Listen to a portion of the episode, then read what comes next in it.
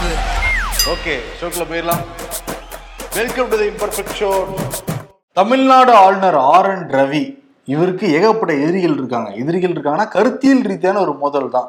அவர் பேசுற விதம் அவர் நடவடிக்கை எல்லாமே திமுக திமுக கூட்டணிக்கு பிடிக்கல. அவரை எதிர்த்து வந்து குடியரசுத் தலைவரை கடிதம்லாம் வந்து எழுதியிருக்காங்க. அண்ணாமலை கூட சமீபத்தில் ஆளுநர் ஹெட் பண்ற மாதிரி தான் வந்து நடந்துக்கிட்டாரு ஆளுநர் அரசியல்லாம் பண்ணக்கூடாது அரசியல்லாம் பேசக்கூடாது. அவருக்கு என்ன கடமை அதை மட்டும் செய்யட்டும் அப்படிங்கிற மாதிரி டைரக்டாவே ஆர் ரவி மேல வந்து பாஞ்சிருந்தாரு. சரி ஓகே நான் ஆலோசனை பண்ண டெல்லி கிளம்பி போயிட்டாரு. பார்த்தா இப்ப ஆர்எஸ்எஸ்ல இருந்து ஆர் ரவி எதிர்க்கிறாங்கப்பா. ஆமா. ப்ரோ ஆர்எஸ்எஸ் பத்திரிகையான ஸ்வராஜ்யால வந்து ஒரு கட்டுரை வந்திருக்குது. அதுல என்ன சொல்லியிருக்காங்கன்னா அந்த செந்தில் பாலாஜி விவகாரத்துல ஃபர்ஸ்ட் வந்து அவரை நான் நீக்கிறேன் அமைச்சரவையிலன்ட்டு ஒரு உத்தரவு வெளியிட்டார்ல. சில மணி நேரங்கள்லே வந்து அதை திரும்ப நான் நிறுத்தி வைக்கிறேன்லாம் சொல்லியிருந்தார்ல. அதை சுத்தி தான் அந்த கட்டுரை எழுதியிருக்காங்க. அதுல என்ன குறிப்பிட்டிருந்தாரு ஆர். என். ரவினா நான் வந்து அட்டார்னி ஜெனரல் கிட்ட இதை பத்தி ஆலோசனை பண்ண போறேன். அதுக்கு முன்னாடி இதை நிறுத்தி வைக்கிறேன்னு சொல்லியிருந்தாரு. ஸோ அதை முன்னாடியே நீங்க கேட்டிருக்கணும். அது எப்படி நிறுத்தி வச்சுட்டு கேட்குறேன்னு சொல்றது நியாயமே இல்லைங்கிற மாதிரி சொல்லியிருக்காங்க. இன்னொன்று என்ன சொல்லியிருக்காங்கன்னா தேர்ந்தெடுக்கப்பட்ட ஒரு மக்களால் தேர்ந்தெடுக்கப்பட்ட முதலமைச்சரை கேட்காம ஒரு அமைச்சரை நீக்கிறதுங்கிறது அரசியலமைப்புல இல்லை இது அரசியலமைப்புக்கு எதிரானதுங்கிறத அதுல குறிப்பிட்டிருக்காங்க. யார் சொல்றான்னா ஆர்எஸ்எஸ் சொல்லுது. ஆர்எஸ்எஸ் ஆர் என் ரவிக்கு சொல்ற மேட்ரு ஆமா அதுல வந்து மூன்று விஷயங்கள் தான் சுயமா ஆளுநர்களால பண்ண முடியும் அப்படின்னு சொல்றாங்க. ஃபர்ஸ்ட் என்னன்னா எலெக்ஷன் முடிஞ்சு யாருக்கு மெஜாரிட்டியோ அவங்கள வந்து ஆட்சமைங்கன்னு வந்து கூப்பிடலாம். இன்னொன்னு மெஜாரிட்டி அமையலன்னா கூட எந்த கட்சி பெரும்பான்மை இருக்கோ அவங்கள வந்து கூப்பிடலாம். இல்ல ஆட்சி நடந்துட்டு இருக்கும் போதே அந்த முதல்வருக்கு வந்து பெரும்பான்மையான எம்எல்ஏக்கள் இல்ல அப்படிங்கிற சந்தேகம் ஆளுநருக்கு வந்தா நிரூபிங்க நீங்க அப்படின்னு வந்து கேட்டுக்கொள்ளலாம். இல்லலாம் வந்து ஏதாவது ஒரு அரசியலமைப்புக்கு மீறி ஒரு சட்டத்தை மாநில அரசு கொண்டு வராங்க அப்படின்னா அந்த சட்டத்தை வந்து திருப்பி அனுப்பலாம் அப்படிங்கிறது தான் அவங்களோட அதிகாரம். அதெல்லாம் மீறி இவர் செஞ்சுக்கிட்டு இருக்காரு. இது வந்து பாஜகவுக்கு வந்து ஒரு முக்கியமான நேரம் இதுல யோசிக்க வேண்டியது. ஆர் என் ரவி போன்ற ஆளுநர்கள் தேவையா அப்படின்னு நீங்க யோசிங்க அவங்கள நீக்கிறதுக்கு தீவிரமாவே நீங்க முயற்சி எடுங்கன்னு மோடி அரசுக்கு பரிந்துரை எல்லாம் சொல்லியிருக்காங்க இன்னொன்னு என்ன சொல்றாங்கன்னா இது தமிழ்நாட்டுல வந்து இந்த ஆர் என் ரவி பண்ற வேலைகள்லாம் வந்து பிஜேபிக்கு டேமேஜை தான் ஏற்படுத்துது. இந்த ஆளுநர் அரசு மோதலால பிஜேபிக்கு எந்த லாபமும் கிடைக்க போறதில்ல. அதனால வந்து தீவிரமாவே யோசிச்சு நீக்குங்கிற மாதிரி தான் அதுல டோன் இருக்கு. ஆர்எஸ்எஸ் வந்து கிரவுண்ட் ரியாலிட்டியை தெரிஞ்ச ஒரு அமைப்பா தான் இருக்கு. ஆமா. இதனால பிஜேபிக்கு சரியான அடிதாங்கிறத புரிஞ்சு அந்த கட்டுரை வந்து எழுதியிருக்காங்க. ஓகே. ஆனா ஆளுநர் ரவி என்ன நினைப்பாருன்னா எங்க போனாலும் எல்லா மேடைகள்லயும் சனாதானா சனாதானா நான் வந்து பேசிக்கிட்டு இருக்கேன். என்னை எதிர்த்தே நீங்க இப்படி கட்டுரை எழுதியிருக்கீங்களேன்னு மனுஷன் வந்து கொந்தளிச்சிருப்பாப்லாங்க அவங்க ஆனா அந்த பேசுறதெல்லாம் விட்டுட்டாங்க. இந்த செந்தில் பாலாஜி விஷயத்துல அவளுக்கு அவருக்கு வந்து அதிகாரம் இல்லைங்கிறத சுத்தி தான் எழுதியிருக்காங்க. ஸோ ஏன்னா தொடர்ச்சியா ஸ்வராஜ்யால வந்து எப்பவுமே ஆர்எஸ்எஸ்க்கு ஆதரவான கட்டுரைகள் வந்துட்டு இருக்கும் இது வந்து ஆர் என் ரவிக்கு எதிரான கட்டுரை வந்ததுனால ஒரு பரபரப்பை ஏற்படுத்தியிருக்கு. இந்த கட்டுரையுமே ரொம்ப ஸ்ட்ராங்கா வேற எழுதப்பட்டிருக்கு. ம். அவருக்கு என்ன நிச்சயம் போயிருக்கும் உளவுத்துறையில இருந்தார்ல. போயிட்டு படிச்சு செயல்பாப்புல படிச்சு பார்த்திருப்பாரு. ஆமா. செந்தில் பாலாஜி வழக்கு. மூன்றாவது நீதிபதி சி வி கார்த்திகேயன் அவர்கள் இன்னைக்கு வந்து உயர்நீதிமன்றத்துல விசாரிச்சுக்கிட்டு இருந்தாரு. நேத்து எப்படி காலையில ஆரம்பிச்சு லஞ்ச் பிரேக்லாம் விட்டு திருப்பி ஈவினிங் வரைக்கும் விசாரணை போச்சோ அதே மாதிரி தான் இன்னைக்கு காலையில ஆரம்பிச்சு ஈவினிங் வரைக்கும் இப்போ விசாரணை வந்து போய்கிட்டு இருக்கு. நாலு மணியை தாண்டி வந்து போய்கிட்டு இருக்கு. ஓஹோ. ஓகே நேத்து வந்து கபில் சிபில் செந்தில் பாலாஜிக்கு ஆதரவாக வீடியோ கான்ஃபரன்ஸ்ல ஆஜரானாரு. என்ஆர் இளங்க வந்து நேர்ல ஆஜராகி செந்தில் பாலாஜி தரப்பெல்லாத்தையுமே கார்த்திகேயன் அவர்கிட்ட சொன்னாங்க. இன்னைக்கு வந்து துஷார் மேத்தா சொலிசிட்டர் ஜெனரல் வந்து வீடியோ கான்ஃபரன்ஸ்ல வந்து அமலாக்கத்துறை சார்பாக வந்து காலையில இருந்து வாதிட்டு இருந்தாரு. முக்கியமா அவர் என்ன சொல்றாருன்னா வெளிப்படையா நாங்க சொல்ல போனோம்னா நாங்க பண்ணது முட்டாள்தனம் தான் நாங்க கஸ்டடி கேட்டிருக்க கூடாது. ஆனால் பதில் சொல்ல வேண்டிய இடத்தில் நாங்க இருக்கிறோம். பதினஞ்சு நாட்களுக்குள் காவல் எடுக்க வேண்டிய கட்டாயமே எங்களை போலீஸ் கஸ்டடியில் எடுக்க வைத்தது. ஏன்னா கபில் சிபில் வந்து போலீஸ் கஸ்டடியில் எடுக்க வேண்டிய அவசியமே கிடையாது. அமலாக்கத்துறைக்கு அந்த அதிகாரமே இல்லைங்கிறத வாதிட்டு வந்தாரு. இவர் உண்மையை ஒத்துக்கிட்டாரு. ஆமாங்கய்யா அவர் சொல்றது உண்மைதான். ஆனா வந்து விசாரிச்சாதானே உண்மை என்னன்னு கண்டுபிடிக்க முடியும். அந்த நிர்பந்தம் தான் நாங்க அந்த மாதிரி கேட்டோம் அப்படின்னு சொன்னவர் என்ன சொல்றாரு? புலனாய்வு செய்யறதுக்கு எங்களுக்கு அதிகாரம் உள்ளது அப்படின்னு நாங்க சொல்ல வரல. ஆனால் எங்க கடமை தான் நாங்க செய்றோம். ஆயிரக்கணக்கானவர்கள் பல பணத்தை வந்து இழந்து தவிக்கிற போது என் கடமை எப்படி நாங்க நிராகரிக்க முடியும் அப்படின்னு சொல்லி ஜஸ்டிஃபைலாம் பண்ணாரு துஷார் மேத்தா. அதே மாதிரி ஏதோ ஒரு நபரை வந்து பொத்தம்பதுவோ நாங்க எடுத்து விசாரிக்கிறதெல்லாம் இல்ல. நிறைய ஆதாரங்களை திரட்டிட்டு தான் அந்த நபரை நாங்க விசாரிக்க கூப்பிடுறோம். ரெண்டாயிரத்தி பத்தொன்பதாம் ஆண்டு முதல் இது வரைக்கும் முன்னூத்தி முப்பது வழக்குகள் மட்டும்தான் ஈடியாலேயே பதியப்பட்டிருக்கு. அப்ப நாங்க எவ்வளவு தூரம் அமலாக்கத்துறை நேர்மையா விசாரிச்சுட்டு இருக்கோம் பாருங்க அப்படிங்கிறாரு. அவர் விசாரணை எல்லாம் கேட்டா. அமலாக்கத்துறை பண்றது நியாயமா இருக்கும் முறையே இருக்குப்பா. அவரோட வாதங்கள்லாம் கேட்டாவா? ஆமா. ஆனா ரொம்ப ஒரு ஸ்ட்ராங்கான வார்த்தை தான் துஷர் மேத்தா வச்சாரு. செந்தில் பாலாஜி வந்து ஒரு அக்யூஸ்ட் தான். அவரை வந்து விசாரிக்கிறதுக்கான முழு அதிகாரம் அமலாக்கத்துறைக்கு இருக்கு அப்படிங்கிற மாதிரி வாதிட்டு இருந்தாரு கபில் சிபில் இன்னைக்கு வீடியோ கான்ஃபரன்ஸ் ஆஜர் ஆகல அவரோட உடல்நிலை ஏதோ செக் பண்ண அவர் வந்து போயிருக்காரு இப்ப. இந்த வழக்கு வந்து வெள்ளிக்கிழமை ஒத்தி வச்சிருக்காங்க. இதுக்கு நடுவுல செந்தில் பாலாஜியோடைய அந்த போலீஸ் கஸ்டடி வந்து இன்னையோட முடிவடையுது. இங்க சென்னை மாவட்ட முதன்மை நீதிமன்றம் வந்து அவருக்கு ஜூலை இருபத்தாறு வரைக்கும் கஸ்டடி இப்ப நீட்டிச்சு வச்சிருக்காங்க ஓஹோ இருபத்தாறு வரையும் அப்படியே நீட்டிச்சுட்டே போறாங்க அவர் ஹாஸ்பிட்டல் தான் இருக்காரு. ட்ரீட்மெண்ட் தான் இருக்காரு. பட் என்ன சொல்றாரு துஷார் மேத்தா ஏங்க நீங்க நார்மலான ஒரு பர்சனே நீங்க செக் பண்ணினோட நாற்பது சதவீத அடைப்பு இருக்கும் அது ஒரு காமன் ஃபேக்டர் தான். அதெல்லாம் நீங்க பொருத்தி போடாதீங்க இந்த விசாரணைக்குள்ளங்கிற மாதிரி அதையும் ஒரு ஜஸ்டிஃபை பண்ணியிருக்காரு நீதிபதி. கிட்ட. ஓகே. அதான் அமலாக்கத்துறை விடுறதா இல்ல ஆனா சிறுப்பலையில நீங்க வந்து நடந்திருக்கு. துஷார் மேத்தா குஜராத் கோர்ட்ல நடந்த ஒரு வழக்கை வந்து உதாரணம் காட்டியிருக்காரு. சரி. நீதிபதி வந்து உங்களுக்கு இலகுவான இதெல்லாம் நீங்க காட்டக்கூடாதுங்கிற மாதிரி சொல்ல குஜராத் மாடல் குஜராத் சிரிப்பலை ஏற்படுத்தியிருக்கா? சிரிப்பலை வந்து அங்க ஏற்படுத்தியிருக்கு. இன்னொன்னு என்ன செந்தில் பாலாஜி அவருடைய சகோதரர் அசோக் அவங்க நண்பர்கள் வட்டாரம் உறவினர்கள் வட்டாரத்துல நேத்து கரூர்ல வந்து இன்கம் டாக்ஸ் ரைட் நடந்தது. அது ஒரு சீசன் த்ரீ சீசன் ஃபோர் வரைக்கும் வந்து இங்க போய்கிட்டு இருக்கு ஆமா மூன்றாவது முறையாக வந்து நடத்தின கொங்கு மெஸ் உரிமையாளர் வீடு பல வீடுகள் நடந்தது இதுல முக்கியமான சில ஆவணங்கள் கிடைச்சதா சொல்றாங்க. முக்கியமா யார் யாருக்கு பணம் கொடுத்தோம் அப்படின்னா டெய்லி சிக்கி இருக்கான் ஓஹோ. இன்கம் டாக்ஸ் ஆபீசர்ஸ் ஓ அப்ப அந்த பத்து ரூபாயெல்லாம் எங்க போகுது அப்படிங்கறத லிங்க் பிடிப்பாங்கன்னு நினைக்கிறேன் ஆமா அந்த பத்து ரூபா மேட்ரு. இப்ப கூட தான் நடந்துகிட்டு இருக்கு அதிமுக ஆட்சி காலத்திலயும் நடந்தது அது. ஆமா. இப்ப என்னன்னா அந்த செங்கல்பட்டுல ஒரு வயதான முதியவர் வந்து அங்க டாஸ்மாக்ல போய் சண்டை போட்டுட்டு இருக்காரு எதுக்கு பத்து ரூபா வாங்குங்க அதை வாங்குறீங்க அதான் வாங்கக்கூடாதுன்னு சொல்லிட்டாங்கங்கிற மாதிரி சண்டை போடுறாரு. அவரை ஒரு காவல்துறை அதிகாரி வந்து காட்டு மிராண்டித்தனமா அடிக்கிறாரு. அந்த வீடியோ வைரல் ஆயிட்டு இருக்கு அவர் வந்து செங்கல்பட்டோட சார்பு ஆய்வாளர் ராஜா அப்படிங்கிறவர் தான் அந்த காவல் அதிகாரி. கெட்ட வார்த்தையில திட்டுறாரு பயங்கரமா அடிக்கிறாரு ஒரு மிருகத்தனமா நடந்துக்கிறாரு. இதுதான் தொடர்ச்சியா பேருக்கு பண்ணிட்டு அந்த காவல்துறைக்கு அந்த உடுப்பு போட்ட உடனே நம்ம யார வேணாலும் அடிக்கலாங்கிற அதிகாரத்தை யார் கொடுத்தாங்கன்னு அவங்களே நினைச்சுக்கிறாங்கன்னு தெரியல ம், அந்த வீடியோ பாக்குறவே பரிதாபமா தான் இருந்துச்சு. அவர் தலை தலையா போட்டு அடிக்கிறாப்புல ஆமா அவரு. ரொம்ப வயசானவரு அவரை போட்டு அந்த அடி அடிக்க வேண்டிய அவசியமும் அந்த இடத்துல இல்ல. அது என்ன எப்படி நீ இங்க இன்னும் மரியாதை கொடுக்க மாட்டியாங்கிற ஒரு தோரணையில தான் அவர் அடிச்சது தெரிஞ்சுது. இதெல்லாம் கவனிக்கணும். முதல்வர் ஆனா முதல்வர் என்ன சொல்றாரு காவல்துறை கடந்த ஆறு மாதமா ரொம்ப சிறப்பா செயல்பட்டு இருக்கீங்கப்பா உங்களை நினைச்சா எனக்கு ரொம்ப பெருமையா இருக்குப்பா அப்படின்னு சொல்லிட்டு சொல்லிட்டு இருக்காரு பேசியிருக்காரு. ஆனா இந்த மாதிரி தான் பண்ணிட்டு இருக்காங்க கொஞ்சம் கவனிச்சு வைங்க அவரும் முன்னாடிலாம் சொல்லிட்டு இருந்தாரு இந்த மாதிரிலாம் கனிவா நடந்துக்குங்கன்ட்டு. இப்ப சிறப்பா செயல்படுறாங்கன்னு சொல்லியிருக்காரு. ம். திரும்பியும் நீங்க சொல்ல வேண்டிய அவசியம் இருக்கு. கனிவா நடந்துக்குங்க அப்படின்ட்டு. இன்னொன்னு அமலாக்கத்துறை பத்தி பேசிட்டு இருந்தோம்ல. சீமான் இறங்கியிருக்காரு. அந்த நேத்து உச்சநீதிமன்றத்துல ஒரு தீர்ப்பு கொடுத்திருந்தாங்கல்ல. ஆமா சஞ்சய் மிஸ்ரா வந்து சட்டவிரோதம் அவர் பணி நீட்டிப்புங்கிறது. ஆமா அதுக்கு தான் என்ன சொல்லியிருக்காரு? அமலாக்கத்துறை இயக்குனரா நியமிக்கப்பட்டவரே சட்டவிரோதம் அப்படின்னா அவர் கொடுத்த உத்தரவு அவர் போட்ட வழக்கு அவர் செஞ்ச கைது எல்லாமே சட்டவிரோதம் தானே? ஓ. லாஜிக்கா கேட்டிருக்காரு. அண்ணன் வழக்கறிஞர் ஆக வேண்டியவர்.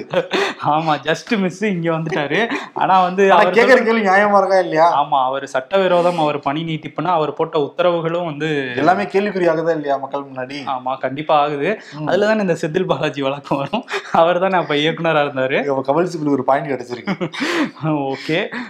அது நோட் பண்ணுங்கப்பா நோட் பண்ணுங்கப்பா இன்னொரு பக்கம் கரூரை பத்தி பேசணும்ல. அங்க வந்து இன்னொரு அமைச்சர் முன்னாள் அதிமுக அமைச்சர் விஜயபாஸ்கர் இருக்கார்ல எம்ஆர் விஜயபாஸ்கர். ம். அவர் மேல சில வழக்குகள் இருக்கு. என்னன்னா பொதுக்கூட்டம் போட்டிருக்காரு கரூர்ல. அப்ப பொதுமக்களுக்கு இடையூறு ஏற்படுத்தினாரு அப்படிங்கிற வழக்கு. இன்னொன்னு வந்து உள்ளாட்சி தேர்தல்ல வந்து கொலை மிரட்டல் விடுற மாதிரி அந்த தகராறுல வந்து மிரட்டி இருந்தாரு அப்படிங்கிற வழக்கு. இந்த ரெண்டு வழக்குலையும் சென்னை உயர்நீதிமன்றம் அவருக்கு முன்ஜாமீன் கேட்டிருந்தாரு.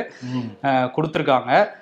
இன்னொரு வழக்குமே உயர்நீதிமன்றத்துல வந்தது. என்னன்னா கதிரானந்த் இருக்காருல்ல திமுக எம்பி. அவர் வந்து ரெண்டாயிரத்தி பதிமூணு பதினாலுல வந்து வருமான வரித்துறை வந்து செலுத்தல அப்படின்னு சொல்லிட்டு நோட்டீஸ் அனுப்பிச்சிருக்காங்க. அது ரெண்டாயிரத்தி பதினஞ்சுல தான் செலுத்தியிருக்காரு. அதுக்கப்புறம் பதினாறுல என்ன ஆயிருக்கு அப்படின்னா திரும்ப ஒரு நோட்டீஸ் அனுப்பிச்சிருக்காங்க. நீங்க ஏன் தாமதமா வருமான வரி செலுத்துனீங்க அப்படின்னு நாங்க கேட்கலாம்ல. மறந்துட்டோம். அதுக்கு குற்ற வழக்கு கூட நாங்க போடலாம்ல. ஏன் போடக்கூடாதுன்னு நீங்க ஒரு விளக்கம் சொல்லுங்கன்ட்டு வருமான வரித்துறையில இருந்து அவர்கிட்ட கேட்டிருக்காங்க. அவர் அந்த டைம்ல வந்து அதுக்கு ரிப்ளை பண்ணல. அதுக்கப்புறம் அவங்க கோர்ட்டுக்கு போயிட்டாங்க. குற்றவியல் நீதிமன்றத்துக்கு வேலூர்ல. அந்த வழக்கை எதிர்த்து என் மேல வழக்கு போடக்கூடாதுன்னு அந்த வழக்கை எதிர்த்து அவர் ஒரு வழக்கு வந்து சென்னை உயர்நீதிமன்றத்துல போட்டிருந்தாரு. இதை ரத்து பண்ணுங்கன்ட்டு. அவங்க என்ன பண்ணிட்டாங்க? சென்னை உயர்நீதிமன்றம் அப்படிலாம் ரத்து பண்ண முடியாது. உங்க வழக்கை நாங்க ரத்து பண்றோம்ட்டு நீங்க போய் கீழமை நீதிமன்றத்துல இதுக்கு பதில் சொல்லிக்கங்கன்னு அனுப்பிச்சிட்டாங்க. பதில் சொல்லிட்டு அப்புறம் இங்க வாங்க. அப்புறம் நாங்க உத்தரவு கொடுக்குறோம். அதே மாதிரி எடப்பாடி பழனிசாமி வந்து. முதல்வரை எதிர்த்து கடிதம்லாம் வந்து எழுதியிருக்காரு அறிக்கையெல்லாம் வந்துட்டு இருக்காரு ஓகே. என்ன காரணம்னா இவர் குடியரசுத் தலைவர் கடிதம் எழுதுறப்ப முன்னாள் அமைச்சர்கள் மேல நிறைய புகார் பட்டியலாம் எழுதியிருந்தாருல. இதெல்லாம் பழிவாங்கும் நடவடிக்கை அப்படிங்கிற மாதிரி வந்து அறிக்கை. எடப்பாடி பழனிசாமி ஏழு நாள் கழிச்சு வராது அவர் குஷிய சந்தோஷத்துல ஃபுல்லா கேக் எல்லாம் வெட்டினாங்க. கட்சிக்காரெல்லாம் சந்தோஷப்படுத்தினாங்க. நீங்க தாங்க. அடுத்த எம்ஜிஆர் எம்ஜிஆர் ஜெயலலிதாவும் நான் தாங்கிற அதனால. இதெல்லாம் கவனிக்காம விட்டுருக்காரு. இப்பதான் தூங்கி எழுந்துச்சு வந்து அந்த அஞ்சு பேரும் அமைச்சர்கள் முன்னாள் அமைச்சர்கள் வந்து சொல்லியிருப்பாங்க. அண்ணே எதிரிங்க எங்க மேல வழக்குன்றாங்க. பார்த்து பண்ணுங்கன்னு ஒரு கண்டன அறிக்கையை விட்டுருக்காரு அப்புறம் ஒரு இதுவுமே சொல்லியிருக்காரு. அதிமுகல இருந்து யாராவது வெளியே நீங்க போயிருப்பீங்க. திருப்பி கட்சியில நீங்க இணையணும்னா மன்னிப்பு கடிதம் கொடுக்கணும். ஏன்னா கட்சிக்கு முரணா பண்ணிட்டு தானே நீங்க வெளியே போனீங்க. அப்ப ஏன் அப்படி வெளியே நாங்க போனோம்? இதனால இப்ப திரும்ப மன்னிப்பு கடிதம் எழுதி கொடுத்து சேர்ந்துக்கோங்கப்பா? நான் செத்துக்கிறேன்ப்பா அண்ணன் பெரிய மனசு பண்ணி மகிழ்ச்சியாரா இருக்கேன். செத்துக்கிறேன். அப்படின்னு இருக்காரு. ஆனா ஜெயக்குமார் என்ன சொல்றாருன்னா இது வந்து மூணு பேருக்கு பொருந்தாது. சசிகலா டிடிவி ஓபிஎஸ் அது அப்படின்ட்டு என்ன டிஸ்கிளைமர் இதுல ஆமா. இது எடப்பாடி சொல்ல சொல்லுங்க. எடப்பாடி அந்த பேரை உச்சரிக்க மாட்டேங்கிறாரு. பேர் சொல்ல மாட்டார்ல அவர் சபதம் எடுத்திருக்காருன்னு நினைக்கிறேன். மூணு அவர் என்னன்னா இன்டெரக்டா தூது விடுறாரு வைத்தியலிங்கம் கூட இருக்க மனோஜ் பாண்டியன் அங்க ஒண்ணுமே இல்ல. தேர்தல் ஆணையமே இப்ப அண்ணனை தான் வந்து அங்கீகாரம் பண்ணிட்டாங்க. அங்க தேசிய ஜனநாயக கூட்டணியே என்னை தான் கூப்பிடுறாங்க அங்க இருந்துட்டு நீங்க வீணா போறதோட மணிப்பூர் எழுதி கொடுத்துட்டு சேர்த்துக்கோங்க. வர எலெக்ஷன் உங்களுக்கு சீட்டா கொடுப்பேன் பார்த்து நானு. அப்படின்னு சொல்லியிருக்காரு. பாப்போம் எத்தனை பேர் இந்த பக்கம் வராங்க ஆமா ஆனா அந்த கொடநாடு கொலை வழக்கம் அந்த சுத்தி தான் நடக்குது. எடப்பாடி சுத்தி தான் அது போயிட்டு இருக்கு இப்ப என்னன்னா சிபிசிடி போலீசார் அந்த பங்காள கைப்பற்றப்பட்ட சில பொருட்களை வந்து நீதிமன்றத்துல கொடுத்ததாகவும் ஒரு தகவல் இருக்கு. ஆமாம். விஜய். விஜய் வந்து நேற்று முன்னூறுக்கும் மேற்பட்ட அவருடைய மன்றத்து நிர்வாகிகளை பனையூர்ல சந்திச்சு பேசினாரு. அப்போ அவரோட வீட்ல இருந்து வேகமா வரப்ப சிக்னலை பார்க்காம கிராஸ் பண்ணியிருக்காரு. ரெட் சிக்னல் விழுந்ததுக்கு அப்புறம் பார்க்காம வேகமா கிராஸ் பண்ணதுனால ஓகே. விஜயோட வாகனத்துக்கு அவருக்கு ஐநூறு ரூபாய் அபராதம் போட்டிருக்காங்க. அதை காலையிலே செலுத்தி இருக்காரு விஜய். அப்படியா? அது பயங்கர டாபிக் காலையில. அவர் என்ன பேசினாருங்கிறது வெளியே வரல. ஆ. ஐநூறு ரூபாய் ஃபைன் கட்டது வந்து வெளியே இருக்கு. பட் அவர் நேத்து நிறைய விஷயங்கள் பேசியிருக்காராம். கட்சி நிர்வாகிகள்கிட்ட. ஆமா இன்னைக்கும் வந்து சந்திக்கிறாரு. மன்றத்து நிர்வாகிகள்கிட்ட. ஆஹ், அதானே கட்சி ஆரம்பிக்கவே இல்லையே.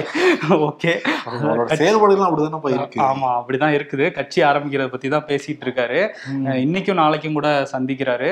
அதே மாதிரி என்ன சொல்லியிருக்காருன்னா அவங்க நிர்வாகிகள்கிட்ட என்ன சொல்லியிருக்காருன்னா நம்ம வந்து உணவுக்கு வந்து விலையில்லா விருந்தகம்னு ஒண்ணு பண்றீங்க. இந்த ரத்தத்துக்கு குருதியகம்னு ஒண்ணு பண்றீங்க. இதே மாதிரி வந்து பா இரவு நேர பாடசாலைன்ட்டு ஒரு விஷயத்த ஆரம்பிச்சு சிறப்பு வகுப்புகள்லாம் எடுக்கணும். ம். ஒவ்வொரு மாவட்டத்திலையும் இதை பண்ணணும் அப்படின்னு சொல்லியிருக்காராம். இது வந்து ஜூலை பதினைந்தாம் தேதி காமராஜர் பிறந்த நாள்ல இருந்து தொடங்குறதுக்கு ஒரு திட்டம் வச்சிருக்காங்களாம். அதை ஒட்டி தான் இந்த கூட்டம்லாம் நடக்குதுன்னு சொல்றாங்க. காமராஜர் கனெக்ட் பண்றாருன்னா காமராஜர் வழியில ஆட்சி அமைப்பாரா? அதான் வருவாங்க அடுத்து. எத்தனை பேர் அதே தான் சொல்லிட்டு வந்திருக்காங்க. இவர் வரவே இல்லை அதுக்குள்ள காமராஜரை டச் பண்ணியிருக்காரு. சரி பார்ப்போம். எதிர்க்கட்சிகளுடைய கூட்டம் பெங்களூர்ல பதினேழு பதினெட்டு நடக்க போகுது. பாட்னாவில் நடந்த மீட்டிங்கு ஸ்டாலின் போயிட்டு வந்தாரு. இப்ப இந்த மீட்டிங்க்கு வந்து வைகோ விசிகே கட்சி தலைவர் வந்து திருமாவளவன் எல்லாத்தையும் கூப்பிட்டுருக்காங்க. அவங்க எல்லாரும் வந்து கிளம்ப போறாங்களாம். பதினேழு. பதினெட்டு கார்கே தலைமையில வந்து நடக்க போகுது. சோனியா காந்தி பங்கேற்க போறதாக வந்து தகவல் வந்து கிடைச்சிருக்கு. பாட்னால நிதிஷ் ஸ்கோர் பண்ணாரு.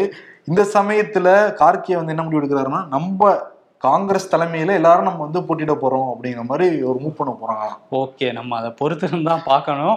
ஏன்னா வந்து போன வாட்டி சரத் பவார் அஜித் பவார் கூட இருக்கும்போது வந்தாரு. இப்போ வந்து யாரும் இல்லாம தனியா இதுக்கு வருவாருன்னு நினைக்கிறேன். ஆமா. அரவிந்த் கெஜ்ரிவால் வருவாரா? ஏன்னா போன முறையும் அவரு தான் முரணை பிடிச்சிக்கிட்டு இருந்தாரு. ஆமா இல்ல இல்ல இது சரி வராதுங்க அப்படிங்கிற மாதிரி. ம் காங்கிரஸோட சண்டை போட்டு இருந்தாரு இப்ப காங்கிரஸே வேற நடத்துறாங்களா. ஸோ அவரும் டவுட் தான்.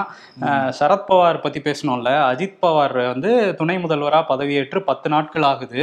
அவரோட சேர்ந்து எட்டு அமைச்சர்கள் வேற பதவியேற்றாங்கல்ல இங்க நம்ம தமிழ்நாட்டுல வந்து எப்படி செந்தில் பாலாஜி வந்து இலாக்கா இல்லாத அமைச்சரா இருக்காங்களோ இந்த புதுசா பதவியேற்ற ஒன்பது பேருமே இலாக்கா இல்லாத அமைச்சர்களா தான் இந்த பத்து நாள் இருந்துட்டு இருக்காங்க என்னப்பா அங்கெல்லாம் இருக்க விடுறாங்க இலாக்கா இல்லாத அமைச்சராக. இங்க ஒரே ஒருத்தர் விட மாட்டேங்கிறாங்களேப்பா ஆமா. என்னப்பா அது கவர்னர்? இல்ல அது கவர்னர் இதெல்லாம் நோட் பண்ணுங்க கவர்னர். ஆமா என்ன பிரச்சனை அப்படின்னா ஒன்பது பேருக்கு வந்து பொறுப்புகள் ஒதுக்கப்படணும். ஆனா வந்து அஜித் பவார் என்ன கேக்குறாருன்னா நான் முன்னாடி அந்த உத்தவ் தாக்கரே கவர்மெண்ட்ல துணை முதல்வர் இருந்தப்ப நான் தான் நிதித்துறையை வச்சிருந்தேன்.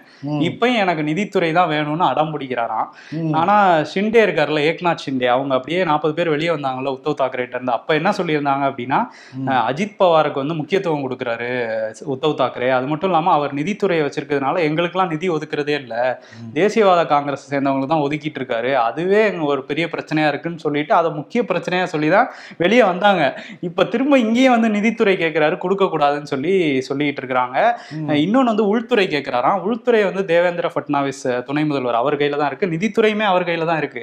அவர் வந்து அவர் வந்து உள்துறையை கொடுக்க மாட்டேங்கிறாராம். ஸோ இந்த இலாக்கா பிரச்சனை இருக்கிறதுனால தான் வந்து ரொம்ப நீண்ட நாள்களா போயிட்டு இருக்கு இந்த பிரச்சனை. இங்க ஜெயக்குமார் விட்டு கொடுத்தாரு ஓபிஎஸ் வந்தப்ப அந்த மாதிரி தேவேந்திர பட்னாவிஸ் விட்டு கொடுக்க போறாங்க. தேவேந்திர ஃபட்னாவிஸ் வந்து உள்துறையை நான் வச்சுக்கிறேன் நீங்க நிதித்துறையை வச்சுக்கங்கன்ட்டு அஜித் பவார்ட்ட சொன்னா கூட ஷிண்டே விட மாட்டேங்கிறாராம். ஸோ ஷிண்டே வந்து என்ன முடிவு எடுக்கிறாரு? இவங்க என்ன பண்ண போறாங்கன்னு தெரியல. ஏன்னா பதினேழாம் தேதி சட்டமன்றம் கூடுது. அதுக்குள்ள ஒரு முடிவு எடுப்பாங்க அப்படின்னு. இல்லாத அமைச்சரால தொடர முடியாதா? அதுக்குள்ள வந்து முடிவு ஆளுக்கு கட்டாயம். பொசிஷன்ல போட்டு வைக்கணும். அது இதெல்லாம் பாக்குறப்ப அவங்களே பிச்சு பாங்க போலதானே தெரியுது.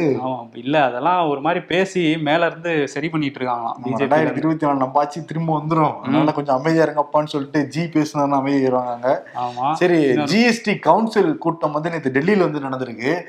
அடுத்த கூட்டம் மதுரையில் நடக்கும் மதுரையில் நடக்கும் அப்படின்லாம் சொன்னாங்கப்பா. மதுரையில் கடைசி நடக்கவே இல்லப்பா. எல்லாம் டெல்லியில தான்? டெல்லியில தான் கூட்டு வச்சிருக்காங்க. அப்ப வந்து நீதித்துறை அமைச்சராக இவர் இருந்தாரு. எங்க இருக்காருன்னு தெரியல. அந்த அளவுக்கு தான் இருக்கு. இடம் தெரியாம இருக்காரு அவரு. இவர் ரகுராம் ராஜன்லாம் கூட மீட் பண்ணிருக்காரு சமீபத்துல. சரி அங்க ஜிஎஸ்டில மேடம் என்ன பண்ணிருக்காங்க நிர்மலா சீதாராமன். இந்த ஆன்லைன் விளையாட்டு கேஷினோ இந்த மாதிரி சூதாட்டங்களுக்கு எல்லாமே இருபத்தெட்டு சதவீத ஜிஎஸ்டி வந்து போட்டிருக்காங்க. ஓஹோ.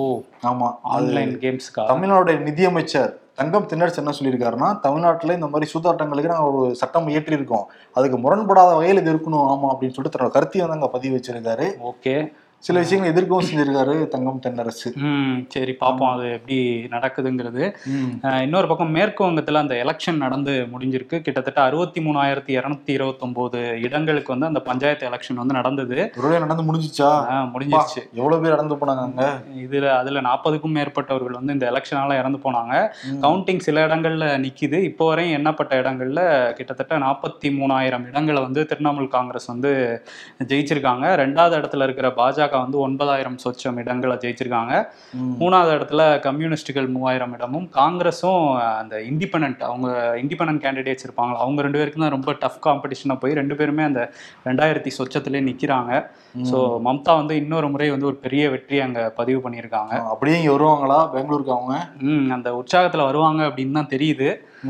இப்போ வேற குடைச்சல் கொடுத்துட்டு இருக்காங்கல்ல அங்க வயலன்ஸுக்கு காரணம் பிஜேபி தான் இவங்க சொல்லிட்டு இருக்கிறாங்க மம்தா பிஜேபி வந்து மம்தா தான் காரணம் சொல்லிட்டு இருக்காங்க ஆமா இது அந்த சூட்டோட இங்க வருவாங்க அப்படின்னு எதிர்பார்க்கலாம். ஏன்னா இவங்க கூட்டம்லாம் கூட்டி முடிக்கிறாங்கல்ல. இங்க எதிர்கட்சிகள் எல்லாம் ஒண்ணா கூட்டுறாங்க பெங்களூர்ல.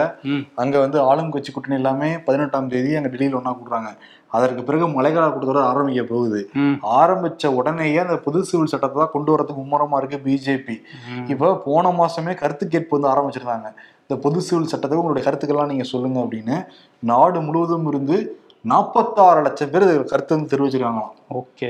பதினாலாம் தேதியோட வந்து க்ளோஸ் ஆகுது. நாளையோட க்ளோஸ் ஆகுது. போன மாசம் பதினாலு ஆரம்பிச்சாங்க. பதிமூணாம் தேதியோட வந்து க்ளோஸ் பண்றாங்க. ஒரு மாசம் கருத்து வேற கேட்டாங்க. ஓகே. நாற்பத்தாறு லட்சம் பேர் கருத்துக்கள் கொடுத்துருவாங்களாம் இது வந்து சட்டத்துறை அமைச்சர் வந்து வெளியிட்டிருக்காங்க. இவங்க வந்து ஃபுல் ஸ்விங்ல வந்து இறக்க போறாங்க. இந்த பொது சிவில் சட்டத்தை. அதற்கு பிறகு பல பிரச்சனைகள் வெடிக்கலாம் அப்படின்னு சொல்றாங்க. பல ஸ்டேட்ல ஆமா அஹ், பிரச்சனைகள்லாம் வெடிக்கலான்ட்டு இங்க திமுகல இருந்து எச்சரிக்கை எல்லாம் விடுத்திருக்காங்க அதை வந்து எப்படி ஹேண்டில் பண்ண போறாங்க அப்படிங்கறத பார்க்கணும். எதிர்க்கட்சிகள்லாம் கடுமையா எதிர்ப்பு தெரிவிப்பாங்க அப்படிங்கறதான் தெரியுது. அதே மாதிரி இன்னொரு விஷயத்துக்கு வந்து திமுக எல்லாம் ஓட்டே போட சொல்றாங்க. நீங்க கொண்டு வந்தாங்க எதிர்த்து நீங்க ஓட்டு போடுங்கன்னு இன்ஸ்ட்ரக்ஷன் வந்திருக்கு. ஆமா வந்திருக்குது. அதே மாதிரி இன்னொரு விஷயத்தை எதிர்க்கட்சிகள் கடுமையா எதிர்த்தாங்க. என்னன்னா அந்த ஆர்டிகல் த்ரீ செவன்டி காஷ்மீரோட சிறப்பு அந்தஸ்தை வந்து ரத்து பண்ணாங்கல்ல. அதுக்கு எதிராக வந்து நிறைய மனுக்கள் பண்ணது தவறு அப்படின்னு சொல்லிட்டு நிறைய மனுக்கள் இருந்தது. அதே மாதிரி அதை ரெண்டா ஜம்மு காஷ்மீரை ரெண்டா பிரிச்சு அதை வந்து யூனியன் பிரதேசமா அறிவிச்சதும் தவறு. அப்படின்னு சொல்லி மனு போட்டிருந்தாங்க உச்சநீதிமன்றத்துல அதை இப்போ வந்து விசாரணைக்கு எடுத்துக்கிட்டு இருக்காங்க. சந்திரசூட் தலைமையில வந்து விசாரிக்க போறாங்க. என்ன சொல்லியிருக்காங்க உச்சநீதிமன்றம் அப்படின்னா ஆகஸ்ட் ரெண்டாம் தேதியில இருந்து இதை தினம்தோறும் விசாரிக்க போறோம் அப்படின்னு சொல்லியிருக்காங்க. ஸோ அதனால அந்த வழக்குல வந்து எப்படி தீர்ப்பு வரப்போகுது அது பிஜேபிக்கு செட்பேக்காக இருக்குமாங்கிறதெல்லாம் நம்ம வெயிட் பண்ணி பார்க்கணும். ஆமா ஆக்சுவலி இவங்க இவங்களுடைய தீர்ப்பு நம்பிக்கை கொடுக்குன்னு சொல்லி எதிர்கட்சிகளே சொல்றாங்க. இப்ப அமலாக்கத்துறை வந்து அந்த இயக்குனர் நியமனமே சட்டவிரோதம்னு சொன்னது எல்லாமே காங்கிரஸ் சைடு திமுக சைடு எடுத்து ஷேர் பண்ணிட்டு இருந்தாங்க. பாத்தீங்களா? இப்படிதான் சட்டவிரோதம் எல்லாம் பண்ணிட்டு இருக்கு பிஜேபி அப்படின்னு. ஆமா. சொல்லிட்டு இருந்தாங்க. இதுல எப்படி வரப்போகுதுங்கிறத பார்க்கணும். ஆமா. சரி இன்னொரு விஷயம் என்னன்னா இந்தியா முழுவதும் தக்காளி விலை அதிகம்தான். இப்ப என்ன இஞ்சி ம். அதுக்கப்புறம் சின்ன வெங்காயம் ரெண்டுமே டபுள் செஞ்சுரி அடிச்சிருக்கு. இருநூறு தாண்டி வந்து போய்கிட்டு இருக்கு. அடிச்சுக்கிட்டு இருக்கு. மழை வேற எல்லா வட மாநிலங்களையும் அடிச்சு ஊத்திட்டு இருக்கிறதுனால இன்னும் ஏறும்னு தான் சொல்றாங்க விலைகள்லாம். ஆமா இப்போதைக்கு குறையிற வாய்ப்புகள் இல்லைங்கிறாங்க. இன்னொரு விஷயம் என்னன்னா தமிழ்நாடு அந்த ரேஷன் கடைகள்ல நியாய விலை கடைகள்ல அறுபது ரூபாயில கிடைக்கும் அப்படின்னு சொன்னாங்க. கடலூர்ல இன்னைக்கு பார்த்தா தொண்ணூறு ரூபாய் வித்துக்கிட்டு இருக்காங்க ஆமா தொண்ணூறு ரூபாய்க்கு என்னங்க கடையில நீங்க என்னங்க சொன்னீங்க? அறுபது ரூபா தானே நீங்க சொன்னீங்க. வெள்ளி கடையிலேயே ஒரு கடையில கடலூர்ல எண்பத்தி நாலு ரூபாய் வித்துட்டு இருந்தாங்களாம். அங்க அவங்களே பொறுக்கி எடுக்கலாம். நியாய கடையில போனா அவங்க போடுறதுதான் அது அப்ப அரசாங்கம் சொல்றது ஒண்ணு செய்யறது ஒண்ணா இருக்குல்ல? அது. மக்கள் ரசிக்கவே கிடையாது. நீங்க நல்லது பண்றேன்னு சொல்லிட்டு கடைசியில் உங்களுக்கே அது பேக் ஃபயர் தான் ஆகுது. உங்க சொன்னீங்கன்னா தெளிவா நீங்க செய்யுங்க அதை. ஆறு ரூபா கூட வாங்கியிருக்காங்க. டாஸ்மாக்ல பத்து ரூபா கூட வாங்குற மாதிரி ரேஷன் கடையில ஆறு ரூபா கூட வாங்கியிருக்காங்க. இல்லப்பா அறுபது ரூபா தான்ப்பா இவங்க சொன்னது. அப்படி பார்த்தா முப்பது ரூபா அதிகமா வாங்கிருக்காங்க. அது வெளி மார்க்கெட்ல எண்பத்தி நாலு ரூபாய்க்கு ஒருத்தர் வித்துக்கிட்டு இருக்காரு. சென்னையிலே எனக்கு எவ்வளவு தெரியுமா ரேட்டு நூத்தி முப்பது ரூபா நூத்தி நாற்பது ரூபா. சில இடங்கள்ல நூத்தி எண்பது ரூபா. மதுரையிலயுமே கிட்டத்தட்ட இதே ரேட்டு தான் சொல்றாங்க. எல்லா இடங்களும் இதே ரேட்டு தான். சின்ன வெங்காயம் நூத்தம்பது தான். சாரி இருநூத்தம்பது தாண்டி போய்கிட்டு இருக்கான். இஞ்சி எல்லாம் பார்த்தாலே காசு வாங்கிடுவாங்க போல தெரியுது. பள்ளி கிடக்காரங்க. என்ன இஞ்சி பாக்குறேன் நீ என்ன உத்து பாக்குற அப்படின்னு. ஆமா அதனால வந்து இதெல்லாம் கொஞ்சம் பார்த்து பண்ணுங்க. ஆமா. என்னத்த பார்த்து பண்றது? பார்த்துட்டு தான் இருக்கணும் போல இருக்கு. வைக்கிற விலையா பார்த்தா. ஆமா.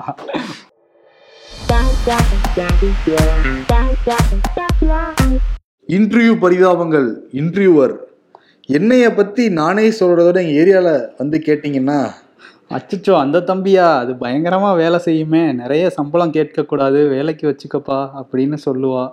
டேய் தலைக்கு தான் என்ன தேய்ச்சிட்டு இருக்கேல்ல ஏன்டா கொட்டிட்டே இருக்க போதும்டா. போதும்லாம் சொல்லக்கூடாது நீ வாழ்க்கையை வெறுக்கிற வரைக்கும் நான் கொட்டிக்கிட்டே தான் இருப்பேன். அப்படின்னு ஹேர் சொல்லுதான்.